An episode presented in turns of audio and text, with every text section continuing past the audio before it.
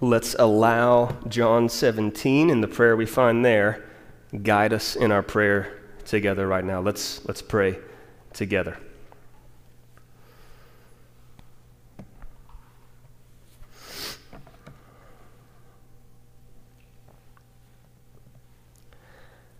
Father, we come to you pleading for the same cause that Christ pled for 2,000 years ago in this moment of prayer that you have preserved for us in your word.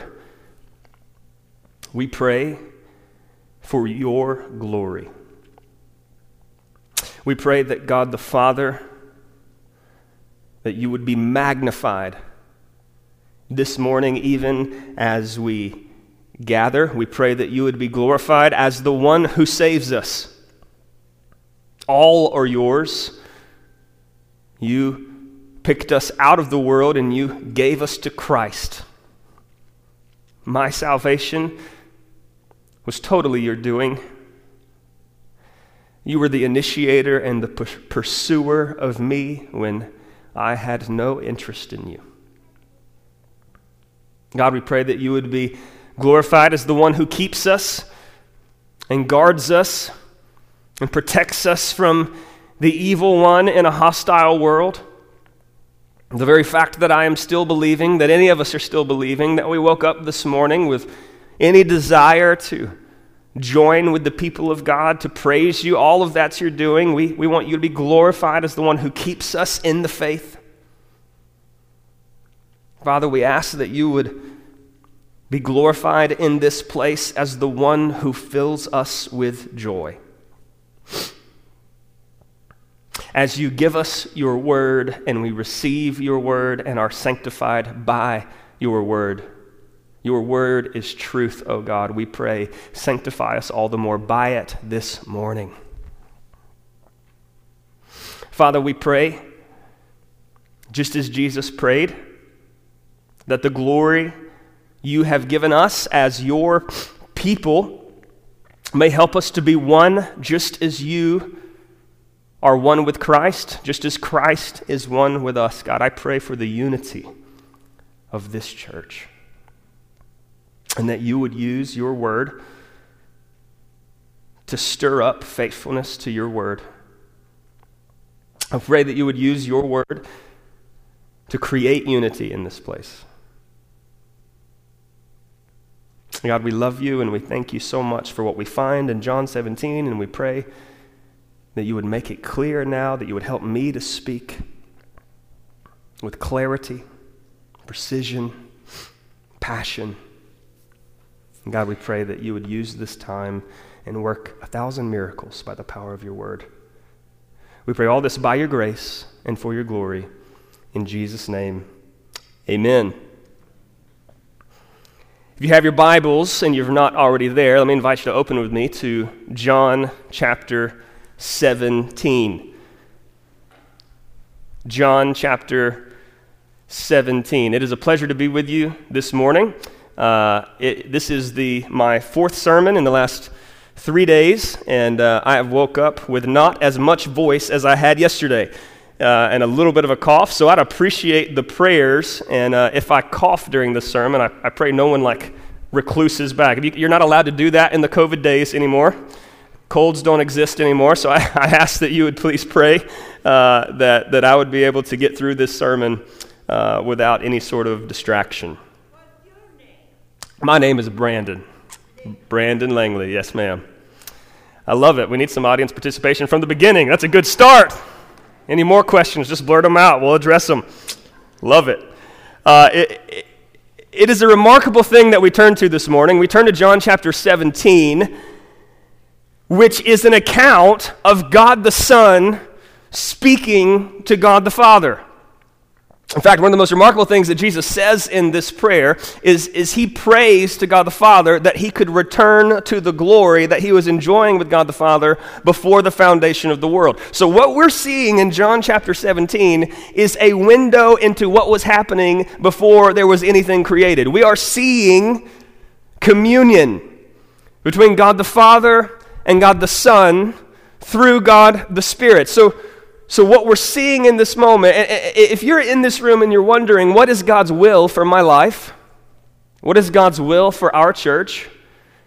A fantastic place to start would be the moment in the scriptures where we have God talking to God about what God wants.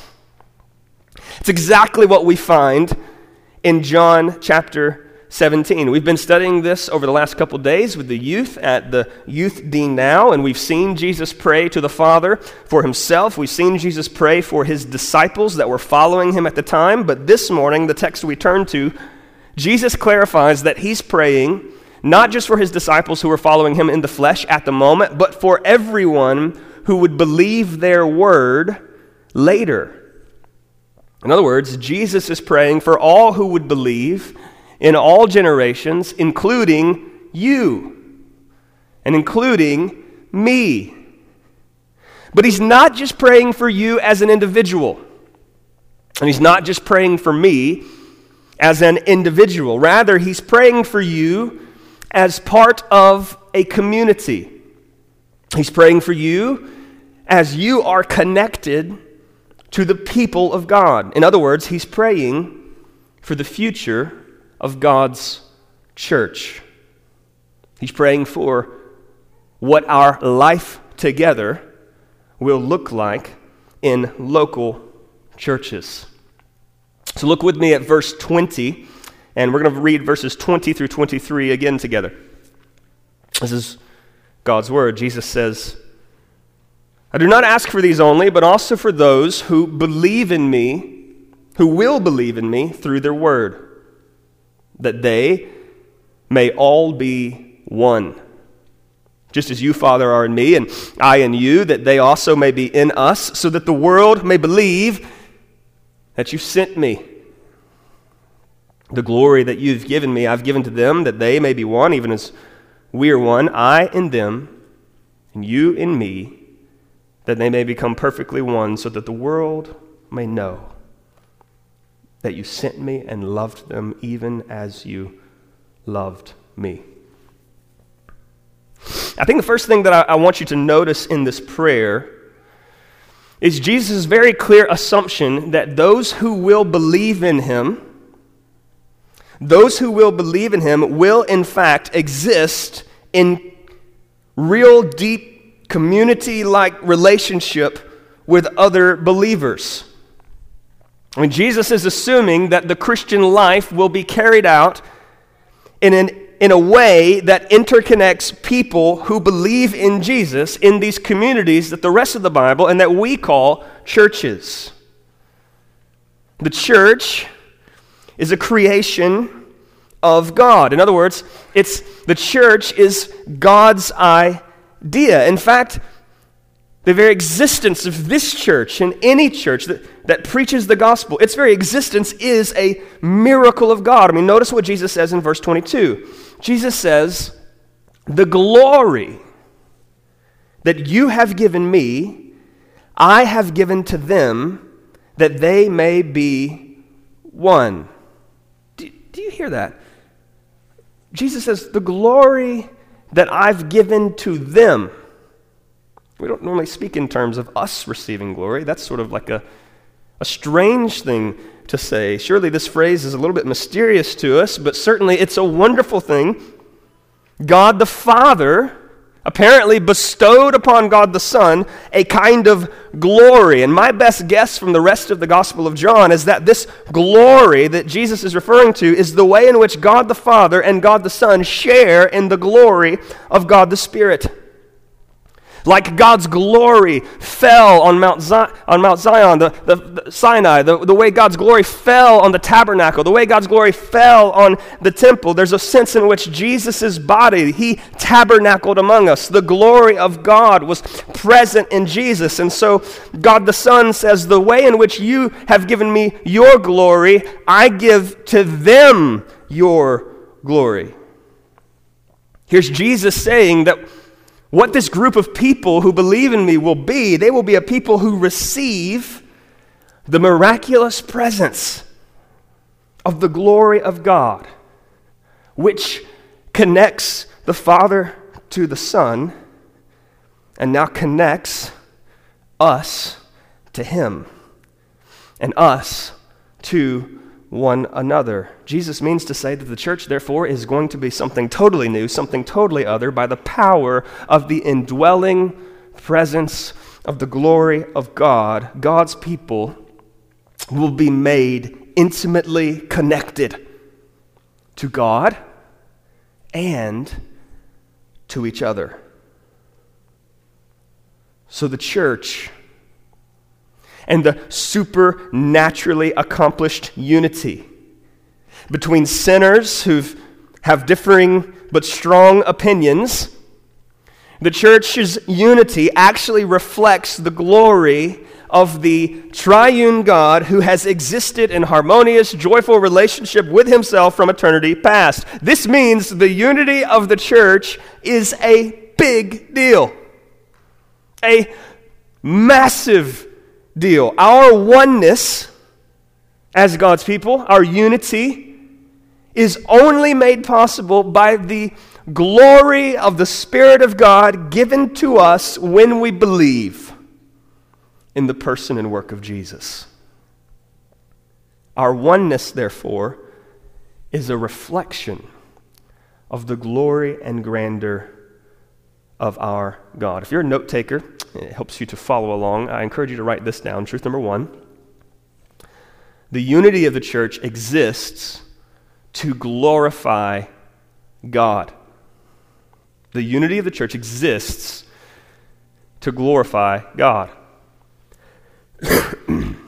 Ten years ago, I found myself frustrated with what I was experiencing in the local church. I was experiencing dysfunction on multiple levels. When I was a teenager, I was a part of a youth group where the youth pastor had left the faith. The pastor had sort of driven the church into great disunity because of a massive building project. My parents left the church. I found a new church. I, I became the youth pastor of that church eventually. And I, it was a very traditional church, a very small country church. And I was watching people bicker and fight. It was one of those churches where the deacons were on the front, front porch smoking and kind of blowing in your face as you walked in, you know big, big welcome. and so I was the youth pastor in, in, in, that kind of church. But then I was watching friends sort of get caught up in the big mega church scene. So here's my experience of church is like small Southern Baptist church It's got a committee for every flower on the stage, you know.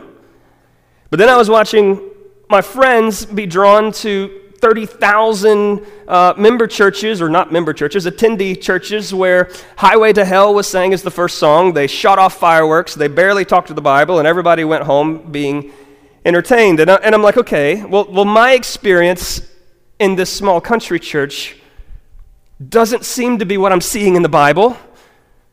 But, but their experience at the rock concert doesn't seem to be what I'm seeing in the Bible. I looked at both options before me, and, and neither seemed right. Neither of them seemed very supernatural. You know, in the traditional church, the unifying factor was not supernatural.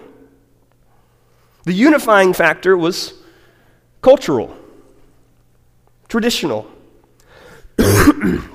People gathered in the same place for worship because it was what they'd always done. They gathered to worship with other people who were just like them people who liked the same music, agreed on most everything about life and worship and politics, etc., etc. Their unity in the traditional church was very fragile. I mean, just introduce a change in the tradition, and unity was thrown out of the window for the sake of silly preferences. Just have a hard conversation with someone, confront someone's sin, accidentally sin against someone, and the unity would be so easily, so quickly fa- fractured that the offended party would just pick up and find another church that sang the songs they liked. Now, in the megachurch, however, unity again was not very supernatural.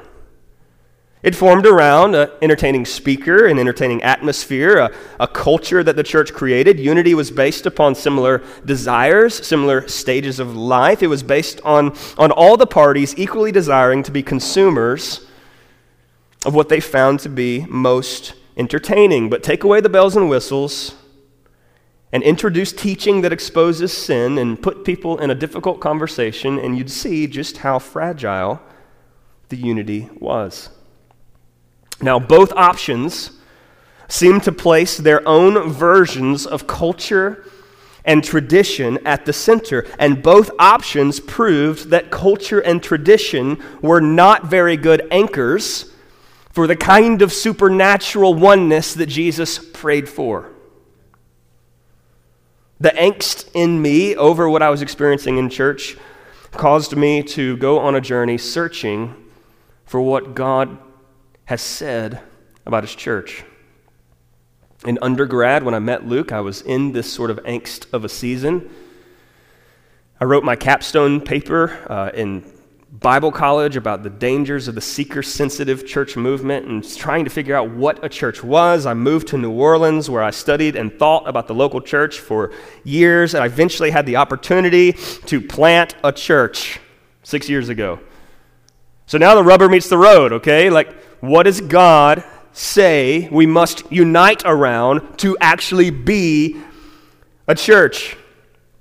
I'd been asked, uh, I was, I was uh, I'd been asked to go preach at First Baptist Church of St. Rose, little St. Rose uh, community, 10 minutes west of the New Orleans airport. And I showed up to preach at this First Baptist Church of St. Rose, and I was just filling in for them. And I stood up to preach, and there were eight people in the congregation. I preached afterwards. They began to share with me how difficult a time they were having and some of their struggles. And I, I invited them to reach out to my church and to, to reach out to us to see if there's a way that we could help you, maybe. They did not. A year goes by. 2015, the summer, they asked me to come preach again, and I show up to preach at First Baptist Church of St. Rose, and there's four people in attendance. Two of them are on the back row. In fact, I said, it seems kind of strange for me to preach had four of you, would you like to come forward and maybe we could sit down and have a Bible study? And they said, no, thank you. This is where we always sit. I mean, they were committed, back row Baptist, till the end, right? But that, that moment of preaching and that relationship I built with them led them to make a very bold move. They, they actually closed down the doors several weeks later and donated all of that property to my church, First Baptist Church of Kenner. And First Baptist Church of Kenner said, Well, what in the world do we do with this? And by God's grace, they asked me to take a small group of people to go start the church over in an old building. So that's what we did. I was 24 years old. Um, I was allowed to take a group of college students with me. Uh, a married couple in their 20s, a married couple in their 60s, and one lady uh, who was 77 years old. That was our core planting, church planting team. So there's about 15 of us. Obviously, very different perspectives, very different backgrounds of what is a church. And so we began to meet together uh, on Sunday morning. It's kind of like a little Sunday school class. And on that first meeting, what I did was I brought a table, fold up table, into the middle of the room, and, and I laid it out in front of the whole group because I recognize we're on way different ball fields when we talk about the local church. And I said, I want you to write down on these index cards everything that comes to your mind when you think the word church. So, every object, every sort of memory, everything that comes to your mind when you think about what a church is, I want to put it on the table before the Lord. And I want to put the Bible on the table. And I want us as a group, though we've got people who are 20 years old and a lady who is 77 years old, we need to come together and to agree what the non negotiables are. And so we're going to take everything we think about the local church and we're going to take those note cards and we're going to divide them into three piles. Pile number one, biblical. In other words, God says you must have this and do this in order to be a healthy church. Pile number one, biblical. Then we're going to put the uh, other cards into the second pile, extra biblical. So this means you've experienced this in church you think this when you think about the word church, but you cannot find this in the Bible. Now, these things are neutral, they're not bad things, but they're not necessarily necessary things, right? So let's put pews in there that you're sitting on, right? Not a bad thing, but extra biblical. They did not have the red, cushiony pews in the first century. So that's good, fine, great. We should sit on things extra. Choirs, even concepts of different ministries, youth ministries, youth programs. Great, extra. And then we put the rest of the cards in the non biblical pile. So these are the things that you think about when you think about the local church that you should not think about when you think about the local church gossip, slander, fill in the blank, racism, all types of things that you may have experienced in church. Let's put that in the unbiblical pile. And this is what we did. We said, okay, here's the extra. Let's sweep away the extra. Here's the non biblical. Let's sweep away the non biblical. And let's start with what are the non negotiables. And let's ask, are we missing anything? and let's add to that pile. Now, those early days have served us really well as a church. Because the 20 year old in our church, and the, I guess now she's 83 in our church, have such a beautiful relationship, such a beautiful united relationship about what they agree are the non negotiables. I remember in those days searching the scriptures for what a church is and why a church exists and being struck by Jesus' prayer in John 17 that the unity of the church would somehow put on display the oneness of God with himself and with his people. I, I, I, remember particularly reading Ephesians chapter 3, verses 10 through 11, and it stopping me in my tracks. In Ephesians chapter 3, Paul has just unfolded the glory of the gospel, right? The call to worship this morning, we heard the glories and the goodness of the grace that's lavished upon us. We see the, the depths of our sin in Ephesians 2 and the heights of God's love for us in Ephesians 2. And then Ephesians 3, you see where it's all going. I mean, this is God's intention in saving you as an individual. It's to bring you into a church. And listen to what God's plan is Ephesians chapter 3. Listen to Paul's words in verse 10. So that through the church, the manifold wisdom of God might now be made known to the rulers and authorities in the heavenly places. This was according to the eternal purpose that he has realized in Christ Jesus our Lord. Do you, hear that? The bigness of the purpose of you coming together as, as Crabapple First Baptist Church. The, the cosmos is meant to look at the kind of community that you are, and they're meant to marvel at the wisdom of God in bringing together sinners, very different from one another around the same Savior. I mean, I used to think in my shallowness that the number one priority of the church was simply to grow bigger. I thought the number one priority of the church was just to reach more people. It didn't necessarily matter how you did it as long as you were getting more people in the door. Church had always been, to me, simply a tool, an evangelistic machine designed to get more people, to attract more people. But this verse lifts your eyes to a much bigger purpose for the church. According to this text and according to John 17, the community of the church, the supernatural spirit, accomplishes unity of sinners saved by grace, and they exist for the purpose of glorifying God to the universe. The Milky Way galaxy puts on display the wonder of God's creativity. But in a more profound way, the relationships within the church put on display the manifold wisdom of God who does impossible things with sinners like you and me. This is what happens at salvation. You put faith in Jesus, and Jesus becomes the most fundamental and most important thing about you and your identity. And that fundamental life changing truth allows you to unite with other sinners who are very different from you, but have the same Savior. FBC Crabapple, you are meant to have relationships with one another that are only explainable by the Spirit of God at work in you. It's why you exist. The world should look at you and say, There is no reason, like in my church, why 83 year old Miss Millie Shinevert should be going to breakfast with my 30 year old wife and joyfully talking and laughing. They come from different planets, but they serve the same Jesus. This is what Jesus has prayed for you. John 17, 22. The glory that you've given me, I've given to them that they may be one, even as we are one. The unity of the church exists to glorify God. But let's not leave it in mere generalities. In what sense are we practically one with one another? In what sense does our oneness reflect Jesus' oneness with us? In other words, what does unity look like when you put flesh on it in real church life? It's, is it just that nobody throws things at business meetings, right?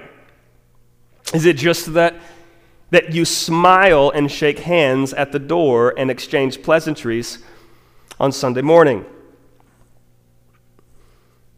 Again, allow Paul's letter to the Ephesians elaborate on what Jesus prays.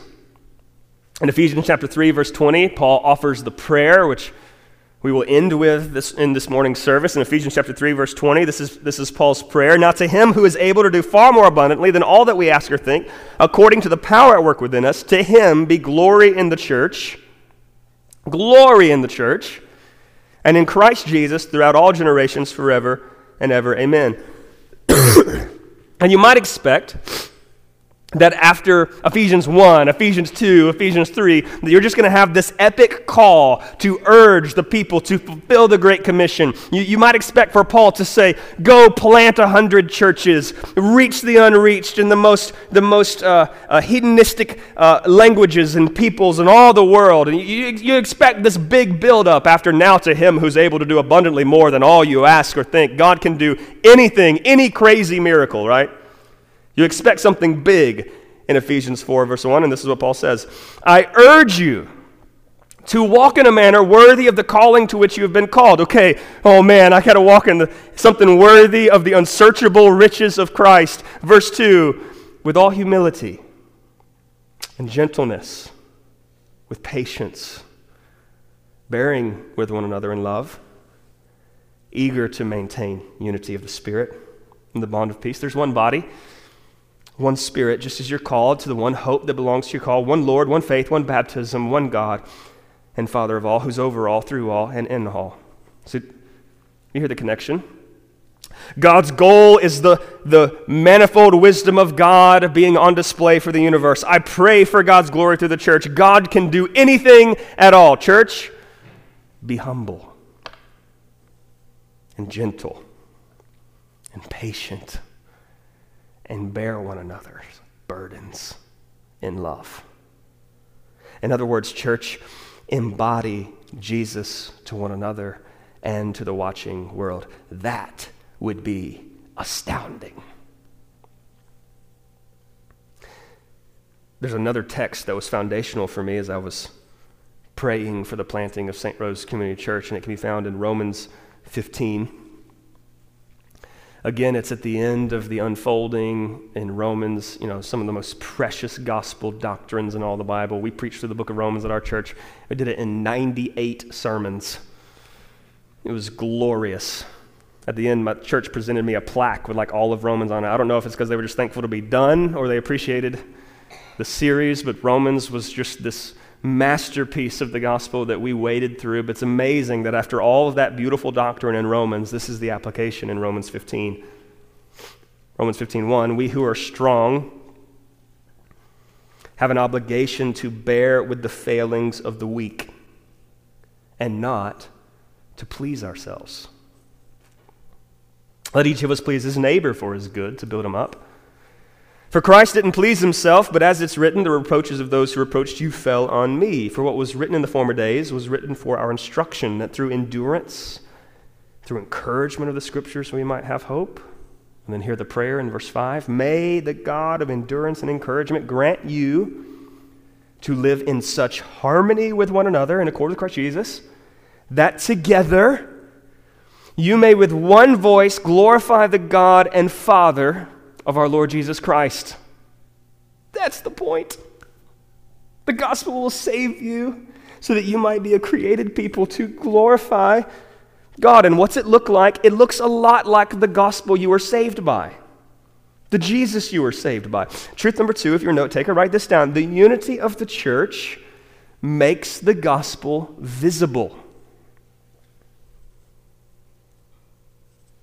It makes the gospel visible. I want you to zero in on Romans 15, verse 7. This verse should just rock your world. Listen to this. Therefore, welcome one another as Christ has welcomed you for the glory of God. Now, you read, welcome one another, and you think that you should like smile at people on Sunday, right? Rather than frown. And you pat yourself on the back that you did a good job this Sunday. but is that how Jesus welcomed you? Did he smile at you to allow you to go on doing your own thing while he did his own thing? No, how, how did Jesus welcome you? What, you, what did the book of Romans teach about the way in which Jesus welcomed you? Well, well, he certainly welcomed you as a sinner, right? He welcomed you when you were still in your sin, Romans 5. He's not surprised by your sin. In fact, your sin's why he came in the first place. Jesus set his affections on you while you were still ungodly. He pursued you not because you were sinless, but because he loves you. Salvation is not a call to clean your life up first to prove your worth to Jesus. Salvation is a call to come to Jesus with all your mess and trust Him to forgive you for it and deliver you from it. You don't have to clean yourself up to come to Jesus, so why do you have to clean yourself up to come to church?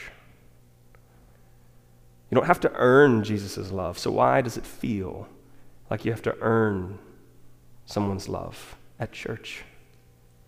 Christ welcomes you with grace that abounds. He doesn't just welcome you as a sinner, he, he welcomes you with undeserved favor and forgiveness. His grace for you abounds more and more over the severity of your sin. His grace forgives you always and infinitely more than your capacity to sin. And Christ did it through his own sacrifice, didn't he? Not only has he welcomed you, not only has he shown grace, he did it through sacrificing himself. He welcomes you through giving his own life for you.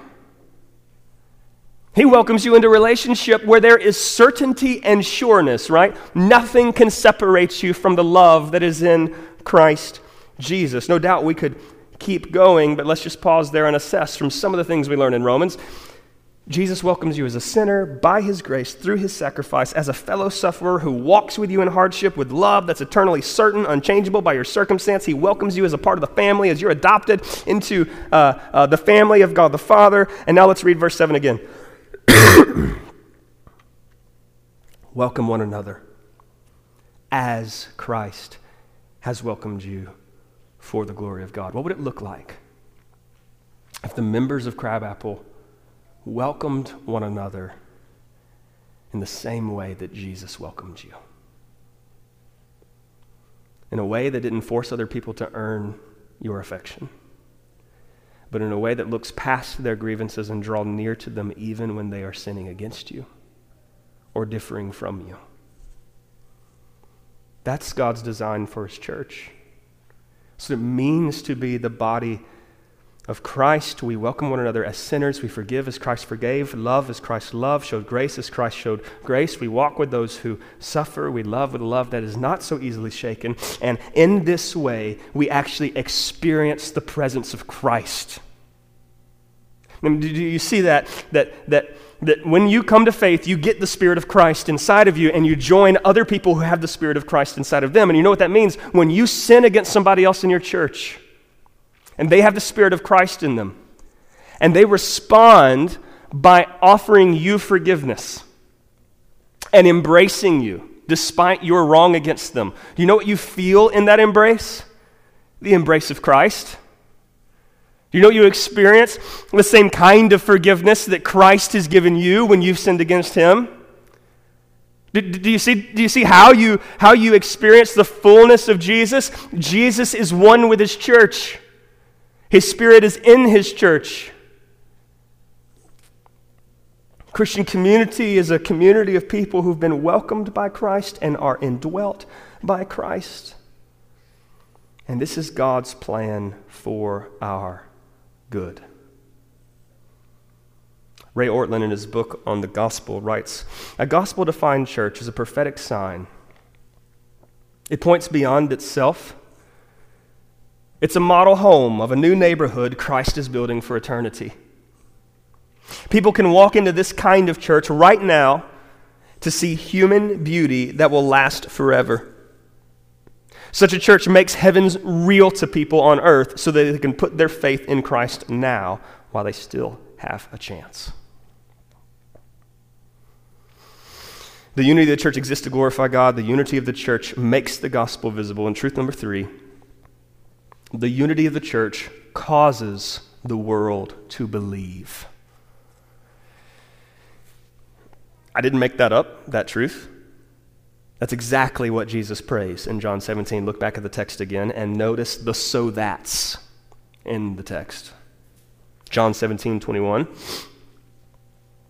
That they may all be one, just as you, Father, are in me, and I in you, that they also may be in us, so that the world may believe that you sent me.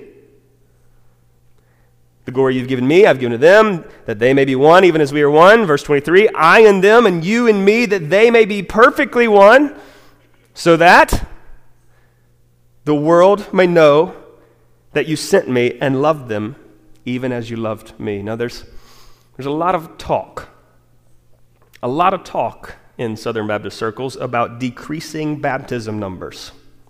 Anybody heard it? Anybody heard it? That talk? And the talk normally goes something like this Baptism numbers are down because our churches are not evangelizing.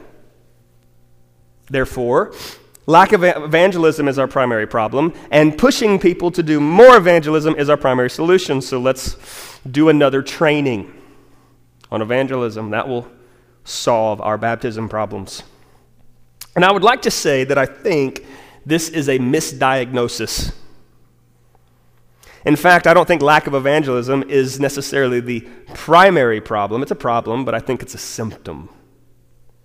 In fact, I might even say that Southern Baptist evangelistic tactics, which tried to get as many people saved as fast as possible while ignoring a lot of what the Bible said, actually filled our churches with lost people, and lost people don't evangelize. But that's another sermon for another day.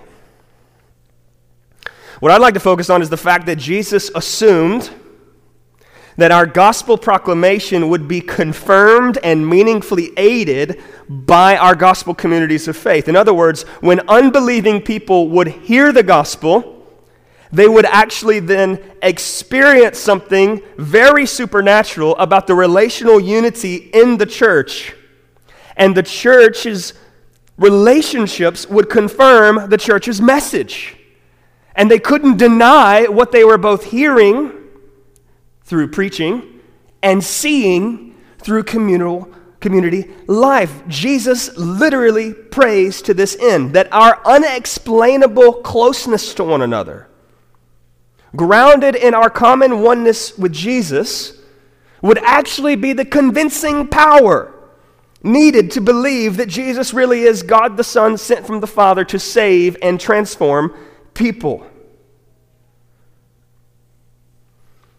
Perhaps baptism numbers are down not because we failed to proclaim the gospel message verbally, but because our churches have failed to embody the gospel message in our communities. By the way we love one another, by the way we settle disagreements, by the way we forgive one another, by the way we lay down our own preferences for the good of the church as a whole. Many people are against Christianity not because they haven't heard the gospel, but because they have been to church. May it not be so in this place, in this church. May your oneness with Jesus be so primary in your life that it unites you in a remarkable way to other sweet brothers and sisters in this congregation. May your oneness be so supernatural, the world looks at this church and, and cannot explain it. It's not just a group of people that look like one another and shuffle in on Sunday mornings to their designated Sunday school classes, separated out to more people that look more like one another, to then smile and wave and go home. There's not much supernatural about that. Unity in the church, supernatural unity, causes the world to believe. And this is why disunity and divisiveness is such a big deal in the Bible. And do, do you hear Paul's words to Titus in Titus chapter 3, verse 10? As for the person who stirs up division, after warning them once and then twice, have nothing more to do with them, knowing that such a person is warped, sinful, and self condemned. Why does he take this so seriously? Because Paul knew what Jesus knew and what we should know that the unity of the church exists to glorify God. It exists to make the gospel visible. It exists to cause the world to believe. Divisiveness is not just a, li- a, one sin among many, it's a sin that contradicts the eternal goal of God in the universe. This morning, we're going to proclaim that gospel together through an ordinance that God gifted to the church to confirm the message that I have just preached. We're going to partake in the Lord's Supper together. And contrary to popular belief, the Lord's Supper is not an individ- individualistic ceremonial act between just you and God where you get into a corner with the lights turned low and you partake. Rather, the New Testament portrays the Lord's Supper as a meal to be shared around the same table. God, in His infinite wisdom, gave the church a visible physical expression of what the church should be every time they take the Lord's Supper. In the Lord's Supper, we together remember what Jesus has done for us. We reflect on our own sins that nailed Jesus to the tree. We lament and repent of the ways we fall short. We remind ourselves that though our sin nailed him to the tree, our sin is now forgiven because he was nailed to the tree. When we break the bread, we remember that Jesus' body was broken for us. When we, when we pour the cup, we remember Jesus' blood was poured out for us. As we eat and drink, we're reminded that we have been made one with Him. He is in us, and we are in Him, and we are connected to Him, and it's only made possible through the cross. But in the Lord's Supper, as we remember we've been reconciled to God, we look up. But we also look around at the other people who've been reconciled to God by the same body and the same blood. We share the same table with the same bread, with the same cup. Just as Jesus reconciled me to God the Father, Jesus reconciled me to my new brothers and sisters in Christ. Listen to the words of 1 Corinthians chapter 10 verse 16. The cup of blessing we bless, is it not a participation in the blood of Christ? The bread that we break, is it not a participation in the body of Christ? Because there's one bread. We who are many are one body, for we all partake of the one bread.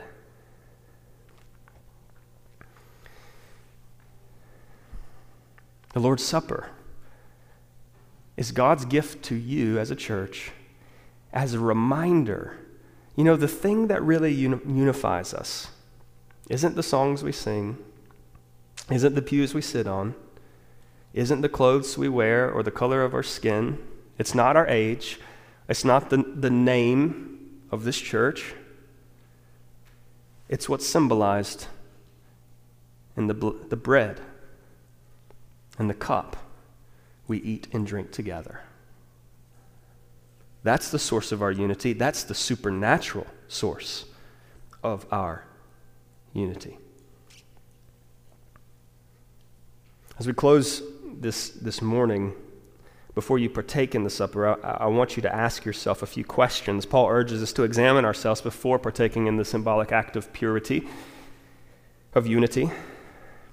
Question one is this is, is my relationship with Jesus and my unity with Him the most important source of my identity and purpose? Is my relationship with Jesus and my unity with Him the most important source of my identity and purpose in life? Question number two Is there something that I have let jeopardize my unity with this church or with someone in this church? Perhaps it's a preference you have. Perhaps it's a decision made by someone. Perhaps you've sinned against someone or been sinned against, and the gospel has not been made visible through your response. Perhaps it's an annoying person you just struggle to love. Is there something jeopardizing your eagerness to maintain the unity that Jesus prays for? Question number three Is there anything supernatural about the way I relate to other church members? Does my closeness with my fellow church members make the gospel visible? Is there anything supernatural about the friendships you have in this church? Are there people that will love you enough to have hard conversations with you? Does anyone have a license to confront you on your blind spots and sins? Do you have the license to confront anyone else? So that at the end of that hard conversation, God is glorified as you are unified, even in the midst of that relational difficulty? Or is your tendency just to pick up and leave when the going gets tough? Reflect this morning before you partake of the supper, which is supposed to symbolize the supernaturalness of your unity to one another. And if you're here this morning and you're not a Christian and, and you just sat for the last like 43 minutes wondering what in the world this crazy guy is talking about, in a moment we're going to partake of the Lord's Supper, and one of the things that the Lord's Supper is supposed to do in this moment, it's supposed to be a dividing line. This supper is only for those who have put faith in Jesus.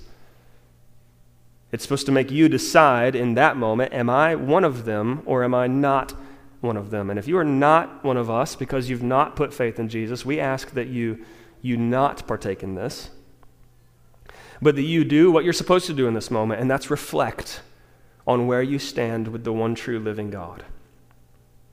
I've got good news for you. You can become one of us. We didn't earn our way into this thing, we didn't have to try out for the team. We trusted King Jesus to do for us what we could not do, to live the life we couldn't live, to die the death we deserve to die, and the one who rose again to give me eternal life I never could have earned. And so we urge you to do that this morning when you're confronted with whether you're one of us or not. So let's, let's pray, reflect, and repent before our Lord as we prepare to take the Lord's Supper.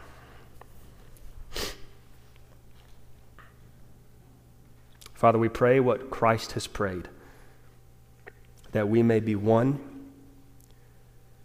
just as you, Father, were in the Son, and the Son was in you. That we, we may be in you, so that the world may believe that you have sent Christ.